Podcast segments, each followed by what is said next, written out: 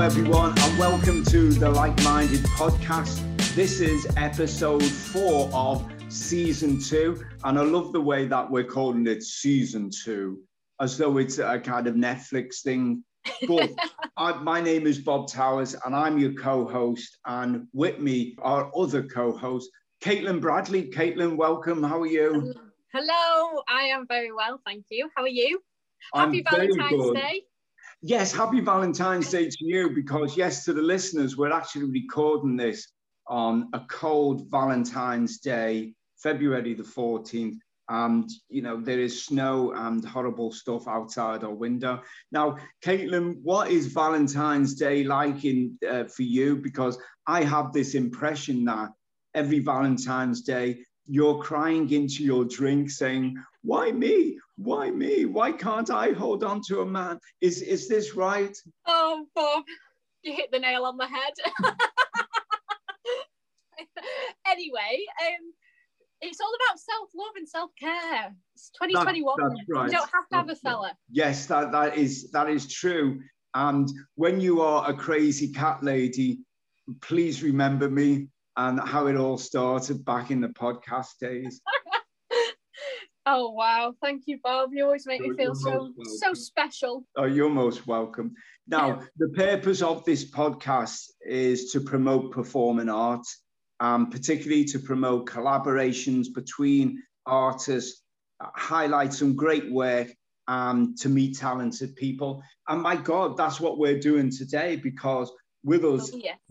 on Zoom, firstly, yeah, I keep forgetting to, to say this, everyone we haven't been live in the studio since Adam was a lad. So we've been on Zoom, YouTube. So please excuse us if we talk over each other. If it sounds like we're shouting to be heard, because I think that's what we do on, on Zoom a lot. Um, but, but, yeah, let, let's crack on with the show because I'm made up today because we've got with us Ian Salmon, who's a, a writer, writer of plays, writer of books, and, and whatever. Ian, welcome to the Like Minded podcast. Hello, thanks for having me on. I, have been listening to the show, absolutely love it. So I'm, I'm absolutely delighted to be on it. It's great, great podcast. Get the chance to actually talk about theatre, which is a nice substitute for not actually being able to do any of it. It, it is, it is. And we're just in that weird thing where we talk about theatre instead of doing theatre now. So let, let's start with the kind of general one. Um, if you were to introduce yourself to uh, strangers and they say, Ian, what is it that you do and uh, how did you get involved in it? Please, please tell us about your, your background, how you got in, into theatre and writing. Right. If I were introducing myself to strangers, um, I tend to introduce myself as a playwright nowadays.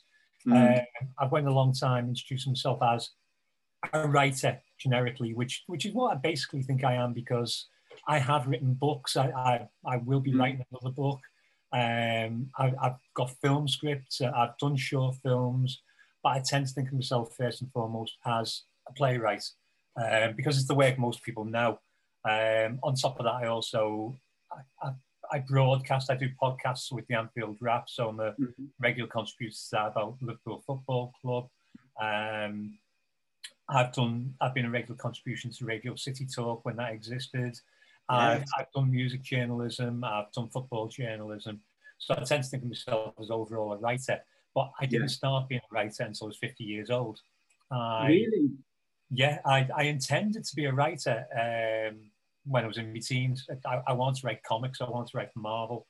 Um, I'm basically, you can't see it from where you are, but this side of the Mac that I'm talking into, on the mm. wall, I've got four pieces of artwork by Glenn Fabry, uh, Glenn Fabry's an artist who painted for DC and Vertigo. Oh, yeah, responsible, yeah. Responsible for all the covers for Hellblazer and notably Preacher, which went on to be a TV show. And my, my one hit wonder as a comic writer was four pages painted by Glenn Fabry in a comic called Revolver in 1990. Wow. Um, so that, that was what I thought I'd do. There was a second story commissioned, but then it was commissioned for Crisis rather than Revolver, and Crisis ran out of budget and went out of business. So my comics career kind of stalled a little bit uh, at that point. And, and you get to the point where you settle down. Well, we were already settled down. We are married by that point. But you start a family and yeah. the job takes over. And I'd worked for HMV from 1986, uh, one of those jobs that you get in a record shop where you're getting the job, you're taking the job until the band takes off. And oh, then yeah, yeah, yeah. The band doesn't take off. And suddenly you've been there for 27 years. And you've a few shops and you've moved around Yorkshire and back to Liverpool. And I was managing our shop out in Speke.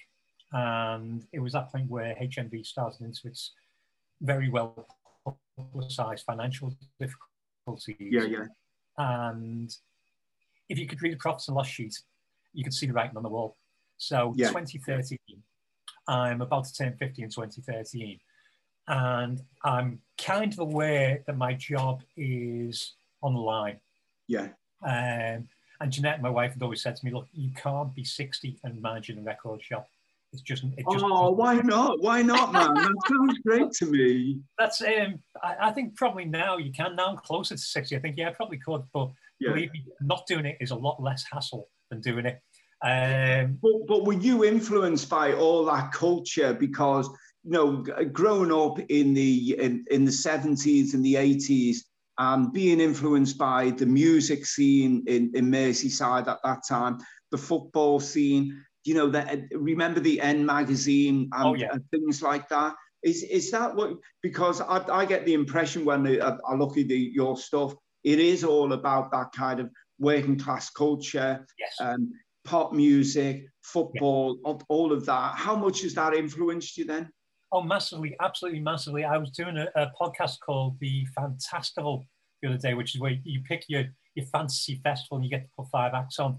But we were talking about my upbringing and my my road through through work and also through culture. Um, 1980. So I go through the 70s and we talked about my first single. My, the first single I ever bought with my own money quite late was King Rocker by Generation X from Probe. so where most people talk about getting their first single from Woolies or somewhere like that, I bought it from Probe. Uh, you were ahead of the game. Well, well I, am about three years behind everybody else who's vaguely interesting because the whole Eric scene was like two, three years older than me. Um, so I never went to Eric's, I never went to Brady's. I was, I was too young to get in. Um, but to be 16 in summer of 1980, yeah, some of the the Bunnymen were coming through and Wah! and Teardrops and OMD. Yeah. And Pete Burns was working in Probe, yeah? Yeah. I'm walking around town, six foot two, a massive hair, and black dog's contact lenses to, to completely black out his eyes. So his eyes were pure black. And he yeah. was a, a terrifying he and awe-inspiring figure to walk around. So to all the generations, it was kind of like, look at that freak. To, to our generation, it was like, look at him He's yeah. honest to God. There's Pete Burns. So before Dead or long before I Dead or Alive had a hit single, yeah, I, I've got Dead or Alive's first single. Um, it's been, I think it's, it's, I think it's, it's been out now. It might be like earlier, but I've got all the early Dead or Alive stuff when they sounded like the Doors before they went all, yeah. all dancey. Yeah. So yeah. knowing that that scene was in Liverpool, and it was basically one of the big things for me was, you know, I'm 16 exactly, and I'm going to Zackley Comprehensive, and just mm. down the road is Alsop, and there are big rivals. Yeah. But Pete Wylie and Ian McCulloch went to Alsop. So you know that these people who are making these records, which are changing your life musically, are two or three years older than you. Yes. I come from the same place as you. Exactly. it makes mm. music available. I always thought musical was but I, I never believed theatre was available to me mm. because I believe the theatre was South Liverpool, as pathetic as that sounds yeah, yeah, now. Yeah. But if you're out in Fazakerley, theatre's Aigburth, theatre's Sefton Park, yes. and, and theatre isn't Walton Aintree Fazakerley. That, that's we don't do that. The, the South do theatre. So I'd go to the Everyman Bistro in the early 80s, mm. but be sat on sat in the corner with a couple of mates drinking a pint. And we went there because it looked cool to go there rather than having the aspiration to get into the scene. So I'd wanted to be a comics writer, never thought about theatre at all. And I, I, grew up with this, so this influence of the popular culture of Liverpool, the working class culture, uh, the music that was coming through. Mm. The, the, the, music to me is a bigger influence than anything in theatre. Yeah. So um, for me, if you ask me, which is what I'm influenced by, I'm not influenced by Shakespeare, I'm influenced by Bruce Springsteen. Yes, because yeah. that said more to me. And, and that kind of came together. That that came together, Ian, when you did things like Girls Can't Play Guitar, uh, the comeback yeah. special, um, you know, all, all, those things as well. Um, these two, uh, those two weeks as well, because it was it's kind of football meets theatre, or it's kind yeah. of uh, music meets theatre. Um, what was the kind of breakthrough moment though? Because you you um, you know you're working in HMV, you can see the the end of the road. Um, you wanting to do something else. You've got all this influence. What what happened then? The breakthrough is uh, Meryl Streep and Amy Adams. So New Year's Eve 2012, um, no one in 2013 and 1050, which is a fairly big and fairly depressing birthday at the time, and now looks like dead young to me again. Um, but we sat down and we, me and Jeanette watched this film. Um, oh, what's it called? Um, Julie and Julia. So it's about oh, yeah, a girl yeah. in New York post 9 11 who's suffering from the PTSD of experiencing being in Manhattan when 9 11 happens.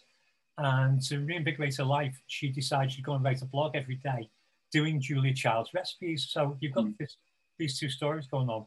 Amy Adams playing the girl whose name I can't remember, Meryl Streep playing Julia Child, who was like the, the mother or the godmother of uh, cooking writing for America. Mm. And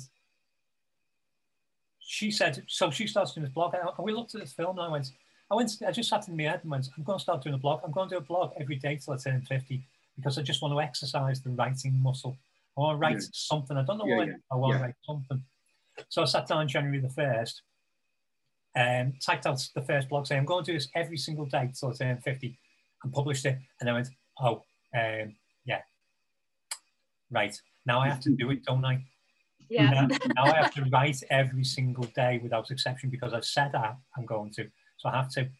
And it was the best thing I ever did because I have no fear of a blank page because yeah. I had to write about something every day, no matter how inane, no matter how momentous. So, you know, we've got an election going on, and Nick Clegg basically sells his soul for a little bit of power and puts the mm. Tories in charge for 10 years. Yes. Um, despite breaking the unconstitutional rule that the incumbent prime minister gets the first chance to actually uh, form a government in, in possibility of a hung parliament. So that's in the past. I probably shouldn't. Yeah, no, but, but this is this is 2010 because when, when when you said that, I thought if I wrote a journal it would be Britain's most boring journal. Um, uh, but it, it's more than your life. It, it's kind of um, it's more than what's going on in your life. It's observations about yeah. what's going on in the world, and that's what's interesting. Yeah, and that, and that it gives you an eye for what's what's out there as well. So I started doing that within um, within six days. Sabotage Times, which is a website run by James Brown, who used to run Loaded magazine, hmm. uh, picked up an article that I'd written about Joe Cole leaving Liverpool Mm-hmm. And for the next two and a half years, I wrote liberal articles for Sabotage Times. Plus, I wrote things about politics and I wrote about music. I wrote about a piece about Michael Head and the Red Elastic Band, uh, the EP just put out Artorius Revisited. Michael Head being ex Shack ex Pale Fountains, yeah, yeah. long time hero.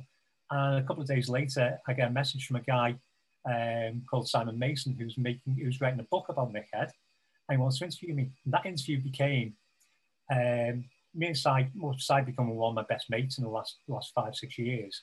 Um, but it led to me actually producing a concert film of a Mick Head show at St George's Hall. Oh. I had done nothing to do this, but I knew how I could get a camera crew, and yeah. I sat in the editing process, and we we made the film. We premiered it at the Plaza in Crosby, and I produced the DVD, and we sold the DVD out, and it was one-off print. So the people who've got it, got it. People who haven't, never will. Hmm. Um, mm. But that was kind of my philosophy turning 50 was to reinvent myself. So the blog was hmm. part of me reinventing myself because I decided my entire life I'd been painfully shy. I'm always on the edge of conversations and generally quite quiet. Mm. This might sound ridiculous given how much I've spoken already. But um, my, my nature is to be quite quite unforthcoming. It always was. So I decided I was going to reinvent myself. HMV is going to come to a close. I'm turning 50. I'm going to reinvent myself as the most interesting person in the room. Somebody people will be interested in that. I will be interesting to people, which mm. can sound arrogant, but it was what I needed to make myself become somebody else in my 50s. Um, not that I was unhappy with the person I was, but I wanted to be something else. I wanted to do something else. Um, so I knew it was 10 50. I was doing the, doing the, the blog on a daily basis. Uh, my attitude begins to be say yes to anything that looks like it's interesting. I uh, saw an advert in the Echo for a writers group. And the writers group was Merseyside Script Initiative, and they were looking for short 10 minute pieces to put into a, a portmanteau piece that they were going to perform in pubs. So mm-hmm. I sent a couple in and I started going to the writers group. And before the actually competition for the 10 minute pieces was actually settled, they talked about the fact they were going to do a full length play. Well, they're going to do a play competition. I thought, well, I can't write a play. I don't know anything about plays. So mm-hmm. I just probably want to write something. And he said, we'll accept monologues over 45 minutes. I thought, well, I can do that. Yeah. I can definitely write a monologue over 45 minutes. I prove yeah. this constantly. I'm proving it again at the moment. So I wrote one called Venus Rising. That was accepted into the competition. Um, met with the director. We expanded from a monologue into a piece with uh, the director on the card said, well, you've got these three characters in the books the guy's writing, because he, he's an author who wants to write great literature, ends up writing sub 50 shades of grey, what was referred to at the time as mummy porn. So it's, it's that kind of acceptable, um, acceptable adult erotica, for want of a better yeah, term. Yeah, It's the stuff that Caitlin reads, yeah, yeah. it's the stuff we all read. Sorry, Ian, carry on, just okay. ignore him. there, there, was, there was a, that, that summer when that was massive, we went on holiday to Greece and everybody around the pool was reading and you're like, that's that's actually that's quite weird behaviour, you know. You know what? Yeah, I have read yeah. all three books and they are brilliant. To be fair. I, I, st- I studied a Springsteen gig in Manchester that year, um, and the girl in front of me was stood with a fella, and she was stood reading the book in the hours that you wait for the act to come on. She was reading Fifty Shades of Grey. Wow. Like, wow. Obviously a phenomenon. Um, so this writer's trapped in writing this sort of stuff, and he hates it and he hates himself. And obviously, it's a metaphor for being in a job you don't want to be in and wanting yes. to change your life. This is my first play because all you ever do is write by yourself. Um, so Anna said, We've got these three characters he talks about in the books, and we've got three characters in his life. How about we get three other actors and each play two characters? So it broke out into something more visual. Right. And that was the first thing I put on. And the thing about uh, Page Sage Festival it was in, the first thing you were told was you have to produce it yourself. And I was like, I don't know how to produce. I don't know what a producer does. I haven't got a clue. And I worked out what a producer does is make things happen. So a producer is basically a manager, right? Well, I've been managing a multi-million pound business, multi-million yeah. pound retail business for the last 15 years. Obviously, yeah. I can manage to put a play on. Yeah. This is easy. Um, so I did, and I, I self-produced quite a bit from there. Um, so joining that writers group gave me that access to go, okay, well, I can do this and be in a room with actors. And as soon as you're in a room with actors, you don't want to do anything else. No. Yeah. Maybe, maybe, yeah. maybe be on stage with a guitar, um, which which is always a great thing. But you can do that anyway. Um, I've well, done that. Yeah. Well, you're right, and there's no going back once you've kind of got into that. Yeah. No, because because seeing an actor, seeing talented actors bring your words to life mm. in a way that is better than you ever expected it to be is incredible.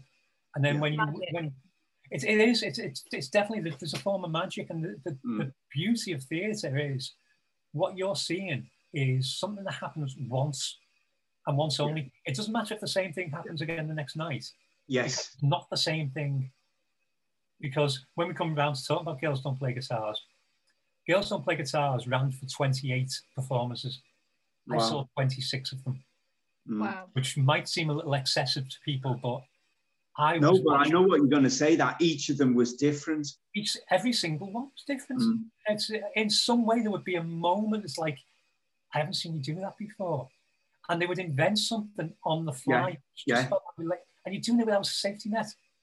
There's no retake. Uh, that's the thing. This, this is your point, Caitlin, that, that you make time and time again about the value of live theatre and why yeah. we can't just go to mm. watching stuff on uh, pre-record stuff on on telly um, yeah. because it's different every night. It's exciting every night. Some nights you make a mistake, some nights you don't. Some nights it, it goes one direction, some nights it goes another direction. Yeah, and it's the same like with the audience, how how it's perceived by the audience, and yeah. just the magic of it. It's just like I love it. I I always I, like Bob says. I always say it all the time. We will get live theatre back when people Definitely. are like, oh, a theatre's going to open. They will be back. Yeah, it's as of when they will, but they will come back because you cannot recreate that. Nobody can. No, no, it's it's. I've I've watched some of the um the online plays from the National Theatre, and I've not been satisfied by virtually mm. any of them at all. Uh, I mm. watched Everybody Loves Jamie online. That was that was that was just immense. That's fantastic. Great musical, fantastic, fantastic songs, which is always a good start for a musical. Uh, fantastic story, and just so, such a human story. It's that's actually so relevant to so people wanting to break out of where they are. Um, but I saw Frankenstein with uh, Benedict Cumberbatch and oh, yeah. oh, come on, and no, it, it, it, just it didn't connect. It's obviously a great piece of work, but I think you have to be in the room. Now, yeah. the, the, version of Midsummer Night's Dream that the National Theatre did um, was incredible. It's the best version that I've ever seen. I, have seen a few. I've not seen much Shakespeare, but I've managed to see a few versions of Midsummer Night's Dream for some reason. But it was unbelievable, and the way they paid respect to the text, but made us talk sound like human beings talking. Which my, my problem with Shakespeare is always that everybody has to do the iambic pentameter absolutely spot on and get all the beats. Like, no, just talk like human beings. Yeah. yeah. Because to talk like human beings at the time, don't don't don't treat it as something perfect that has to be retained as it was. They played with it and they were wonderful and, and they played with the audience. And that's as you say about the audience reaction, we had we had a nice while we were doing comeback special at uh, Hope Street Theatre. Mm-hmm. There's a moment where Robbie, the main character, his his gift has been exposed to the world, and the papers are covering what he can do. He can talk to dead people, he can talk to the ghost of Elvis, or the ghost yeah. of Elvis impersonator. And there's a moment where they, they're going through the papers, going, the, the Guardian says this, the Mail says this, the Star says this, and one of the lads, goes, the, the bad scally villain goes, and the Sun says this. Oh. and the Sun goes, why have you got the Sun? It's, it's, it's there, so you know, it, it, it's there, so I could have a pop at the Sun, obviously um, yeah. uh, to just point out that it's a scummy little rag and the nature of it. Um, mm. And one of the characters goes, Why have you got something I haven't got on before? And the way Mikey directs it, each of the three characters on the couch with him went, We'll get it off your phone then, we'll get it off your phone then, we'll get it off your phone then. And somebody in the audience went, Well, get it off your phone then. Yes. And it's yeah. kind of like, Can you come back tomorrow? Yeah. Yeah. yeah. And then the, the actor playing Jay, the baddie, just stared into the audience. And we spoke to the girl who'd said it at the interval. And she knew for a fact he had stared straight into her eyes. and she, he knew exactly where she was. He didn't. Yeah. He's got lights on him. He can't see the yeah, audience. Of course, of course, but that's her perception of it. That's her perception. And you, you can't you can't create that. You can't fake that. Yeah. No. And that will not happen tomorrow and it will not happen again. Because if you did, it would be fake. So if you had someone in the audience shout it, it'd be fake, it'd be lame.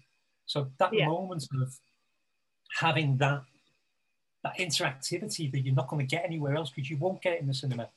Yeah. You got it. And one of the things about girls was when you, when you walk into the room, um, this is how a little I know. When we were talking about the show beforehand, Kevin Fearon, the producer, the, the Royal Court exec producer, said, We're going to keep the iron up. I'm like, Okay, what's the iron? It's like, oh, it's the curtain. It's what you call the curtain that closes at, at the beginning and the end. It's, you know, for fire regulations. But we want people to see the set. We want people to walk in and the set would be there and you would be there. You'd see it. You're in this room with all these televisions flowing out from this, this central large guitar. And the show started with, you know, we're playing backing music. Suddenly the lights go out. TV presenter walks on stage, goes, Eins, five, right. And for the next two hours, you're in the 1960s and yeah. we don't let you out in the 1960s. Yeah. And it's totally enclosed, and it, it, was striking every single night.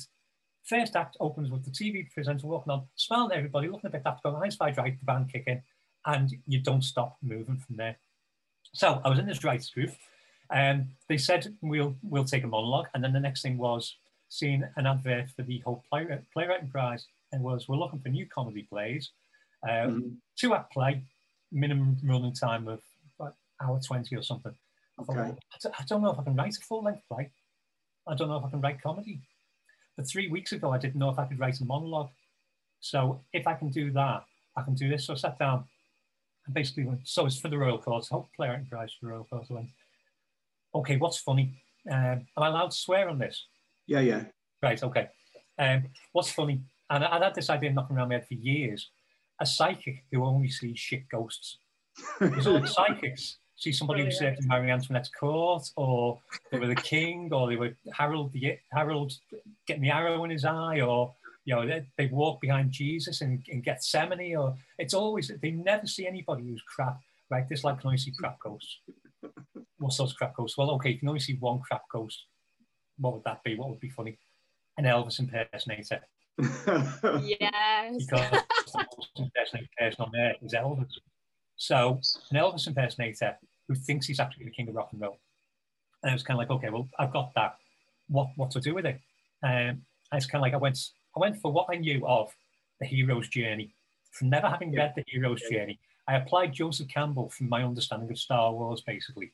Um, and it's kind of like, okay, well, he's got to have the gift, he's got to reject the gift, he's got to accept mm. the gift and abuse the gift.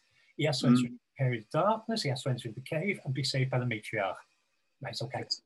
There's my story.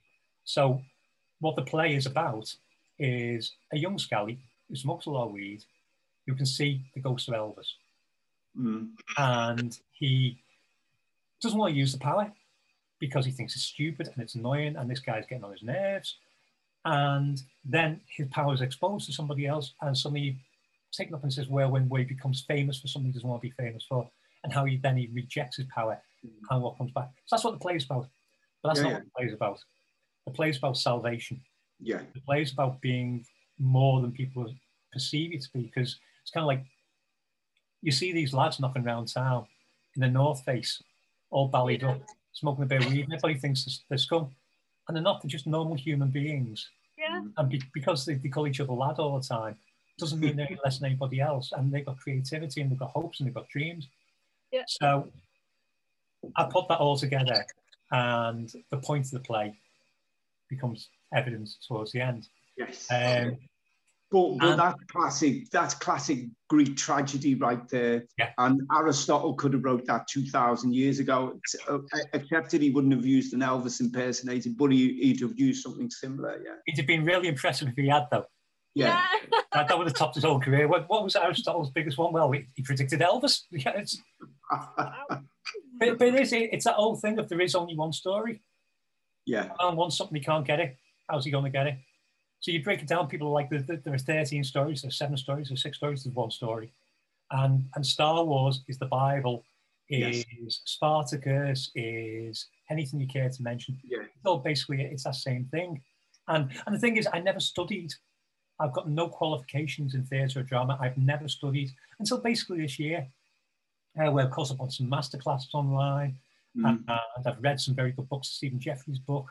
My wife bought me the Peter Brook Empty Space book, for Christmas, which is a fantastic book that's been out of print for about 30 years. Yeah, yeah. Um, it's a great read. It's just about the rough theatre, the immediate theatre. Um, I can't remember the other two theatres he talks about, but it's, it's a brilliant read, great thesis written in 68. Well, um, but that, that's a, your story is a great story as well as inspirational for others who are thinking about getting involved. Um, and yeah. had no, you know, you had no idea um, 10 years ago of where you'd be now.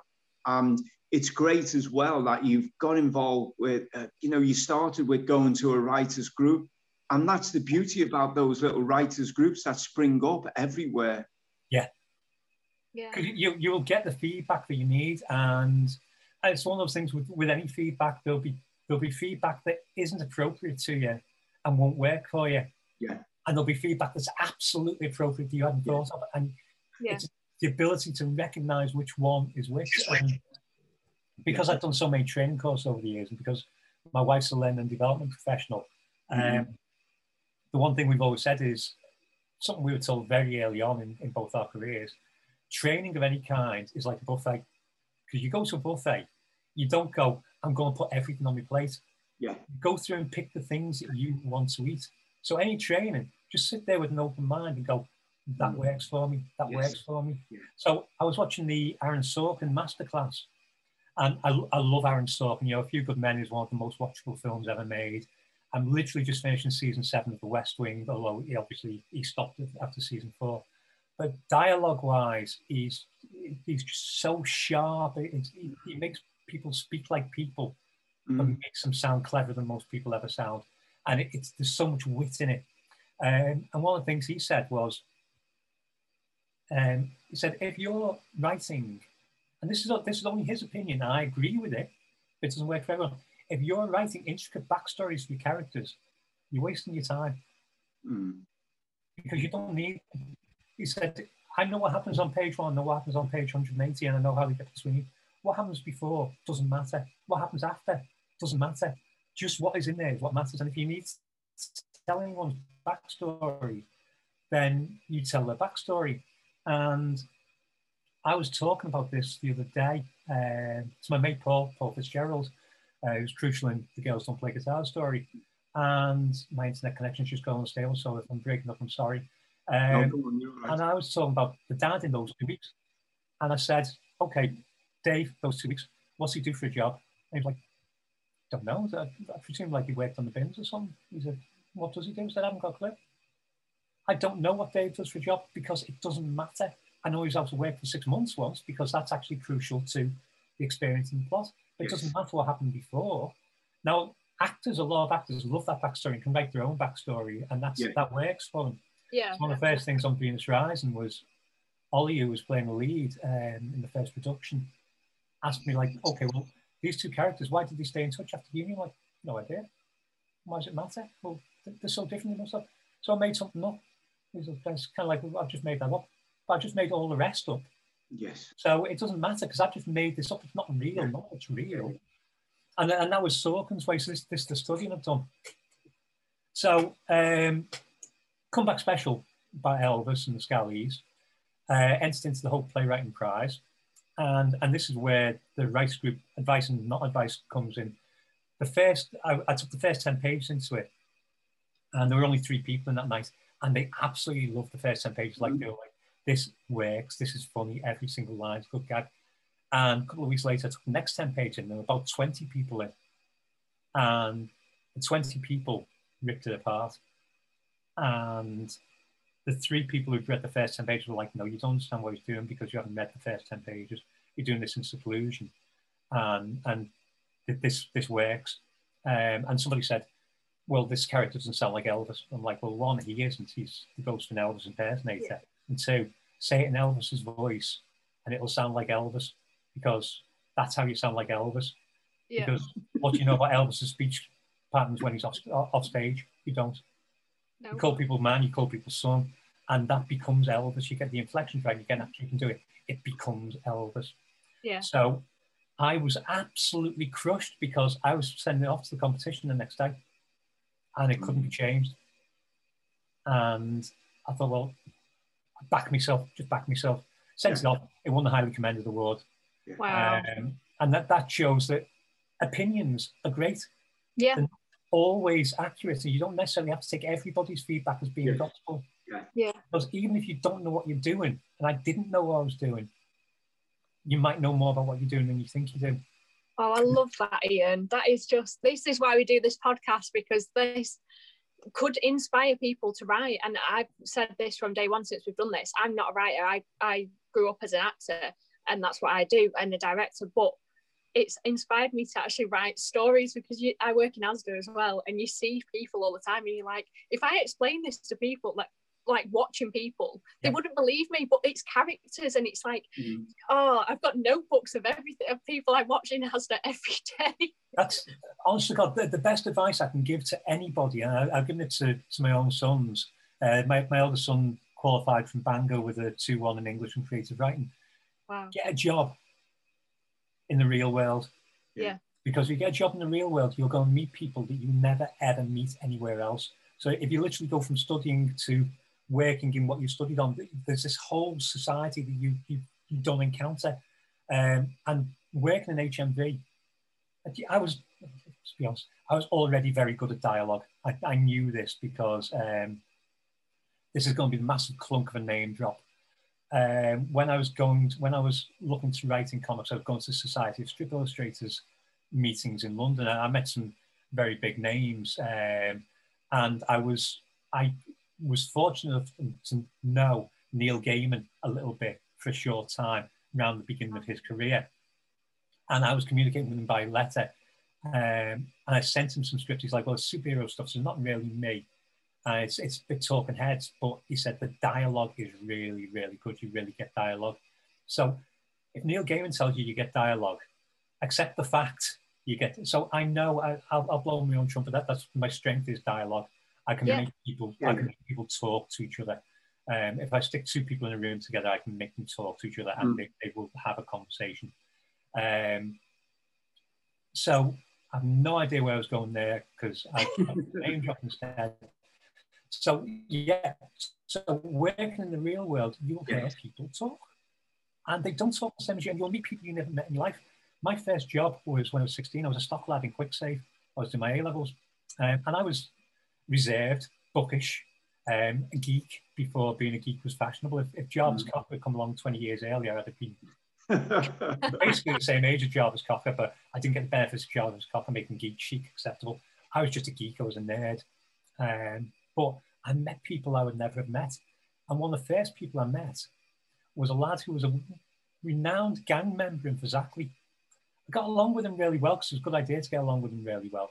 Yeah. Because apparently, people he didn't like, he had been known to string them up by the feet from lampposts and swing them in front of passing cars. Oh God. Now, oh you can't invent that unless you've met these people. Yes, yeah. It's so, so uh, true.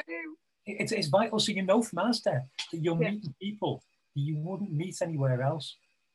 So, and that your dialogue gets so much better from that because suddenly it doesn't even matter if you. Absolutely, because it's real world. Yeah. yeah. yeah. Ian, um, what what does the future hold now? What's uh, you know, as we record this, we're in lockdown three. It's a bloody cold winter. You're in the the winter of Bootle. Um. What what's what's next for for Ian Salmon? Oh, um, well, I've got I've got the shortlist for the during the Mill Prize, so hopefully that's something that's with a play called um, brief a brief conversation about the inevitability of love which is my favorite title. Well, it's my second favorite title. The new one's got an even better title. I do like a long title. Um, but it's, it's two people having a conversation about love. Um, yeah. that, that's it for an hour, and that's it. Again, in terms of I like writing long scenes. This is one scene. There are no scenes. It yeah. just moves from the beginning to the end of the conversation. Um, and that goes to my theory that all I've ever wanted to do with theatre is make theatre for people who don't think that they go to the theatre. Yeah. Yeah. So Comeback Special was written in terms of here's a story with an arc about redemption, but it's not what you think. Yeah, it's it's not what you think of as as being theatre. For people who think theatre is then because theatre Chekhov and theatre Shakespeare, mm. uh, th- this is theatre because it's live, it's in front of you. But you'd watch it on the TV. Yeah. So that was that was the thing, feeling behind those two weeks as well. Um, I, I come from a place where I'm not, I, I might have a natural aversion to high art because for me, you can take the entire works of Beethoven and Mozart and you can weigh, weigh them against the guitar riff at the beginning of Pretty Vacant. And I know which one's better. And it's pretty mm-hmm. vacant every single time. I have no interest in the classical. I want I want the rock and roll. I, I want I want I want that edge. And there's edge in classical, but it just doesn't do anything for me. Um, so so yeah, so what's what's what's in the future? Well, that's that's in the competition. We find out where it is in March. It's shortlisted. Uh, Girls Don't Play Guitars will um, will come back at yes. some point. We have no idea when. Uh, it, it, would have been on last August, um, and I know there was interest in touring it. There's interest in London. Um, people have expressed interest in it. Obviously, expressed an interest in coming through with two different things. There's nothing concrete there at the moment, obviously, for, for obvious lockdown related measures. But I think it's, it's one of those where the story is so universal that it's not a Liverpool play because the four girls, the Liver Birds, um, leave Liverpool on page 20 and they never ever come home. They just they go to Hamburg and that's where life is. Yeah. Um, so that that something will happen with that again. Uh, I, I, that's that's one of the things where we have got things going on in the background that'll influence it. But you know, it's one of them. Um, I've got a script, a film script uh, that I've had the idea of a long time ago. Uh, that's with a producer who is looking for uh, funding for it. Yeah. So that's that's one of those. It, it's up in the air. So I'm, I'm I'm basically just getting as much work done as possible. I've got this new monologue I'm aiming for 75 minutes on, which is kind of about alternate realities and mm. the artistic imperative and love and, um, and desperation, which okay. it, it, might be the most miserable character I've ever written. Um, and, and, also the most loquacious. He's speaking in very formal language. I, I knew where he was starting. Uh, I had four possible starts, so I used all four possible starts. And it's kind of again, it's drawn from within me, but it's it's somebody else. Um, hey, he's talking because I love the long form monologue because you can yeah, yeah, yeah. start and see where you go. And as you'll have noticed, my entire speech is about diversions and sidebars and going off track and trying to find your way back. And it always has been. Yeah. I, I know I don't have, I don't have a linear mind. I never have had. I'm, I'm kind of like distracted by shiny things. So my, my head will go off oh all over God, the place, but it'll come back. Well, well, I, will tell you yeah. what, Ian, we'll get you back in. We'll get you back in summer or autumn or whatever when the world will be a different place, and we'll see what what's yeah. happening in then. But you know that's been such an interesting conversation, and I, am I'm, I'm so glad that that you came on and you know you, you oh, sparked you, um, you sparked things in our minds and and you've kind of ignited kind of um, uh, interest to get back involved and to do more stuff. So thank you very much. You really appreciate you. you. coming on. Thank you. Thank you. right. Caitlin, um, yes. it's time to, to wrap up. And okay. I need to do the kind of housekeeping to say, first of all, thank you for Andrew Smith, our producer today. If you want to give us a comment, give us a like, follow us on, uh, have a look at and visit likemindedproductions.co.uk. And Caitlin, we always end by looking forward to what you're doing in the week ahead. Oh, um, well, I'm excited for Pancake Tuesday. oh, yeah, yeah, I forgot about that. Yeah. Gin on pancakes, it'll be on Tuesday. Okay. Well, I, I look forward to um, post on social media of, of the um, of, of I can't believe you called me a Tory the other day as well. Who, who called Somebody you? did. Because I posted like I had steak the other night. Oh, oh that oh, was Andrew, Andrew that called me a Tory. Yeah, that was Andrew. Yeah. It was that stupid. It was that stupid truffle pasta thing that you had. Oh, it was duck. It was duck. It's duck in pasta. That's Tory. I, I, I'm with Andrew on, on this one. Everyone, join us again for the next episodes of Like Minded Productions and see you all again soon. Take see care. Bye. Bye. Bye.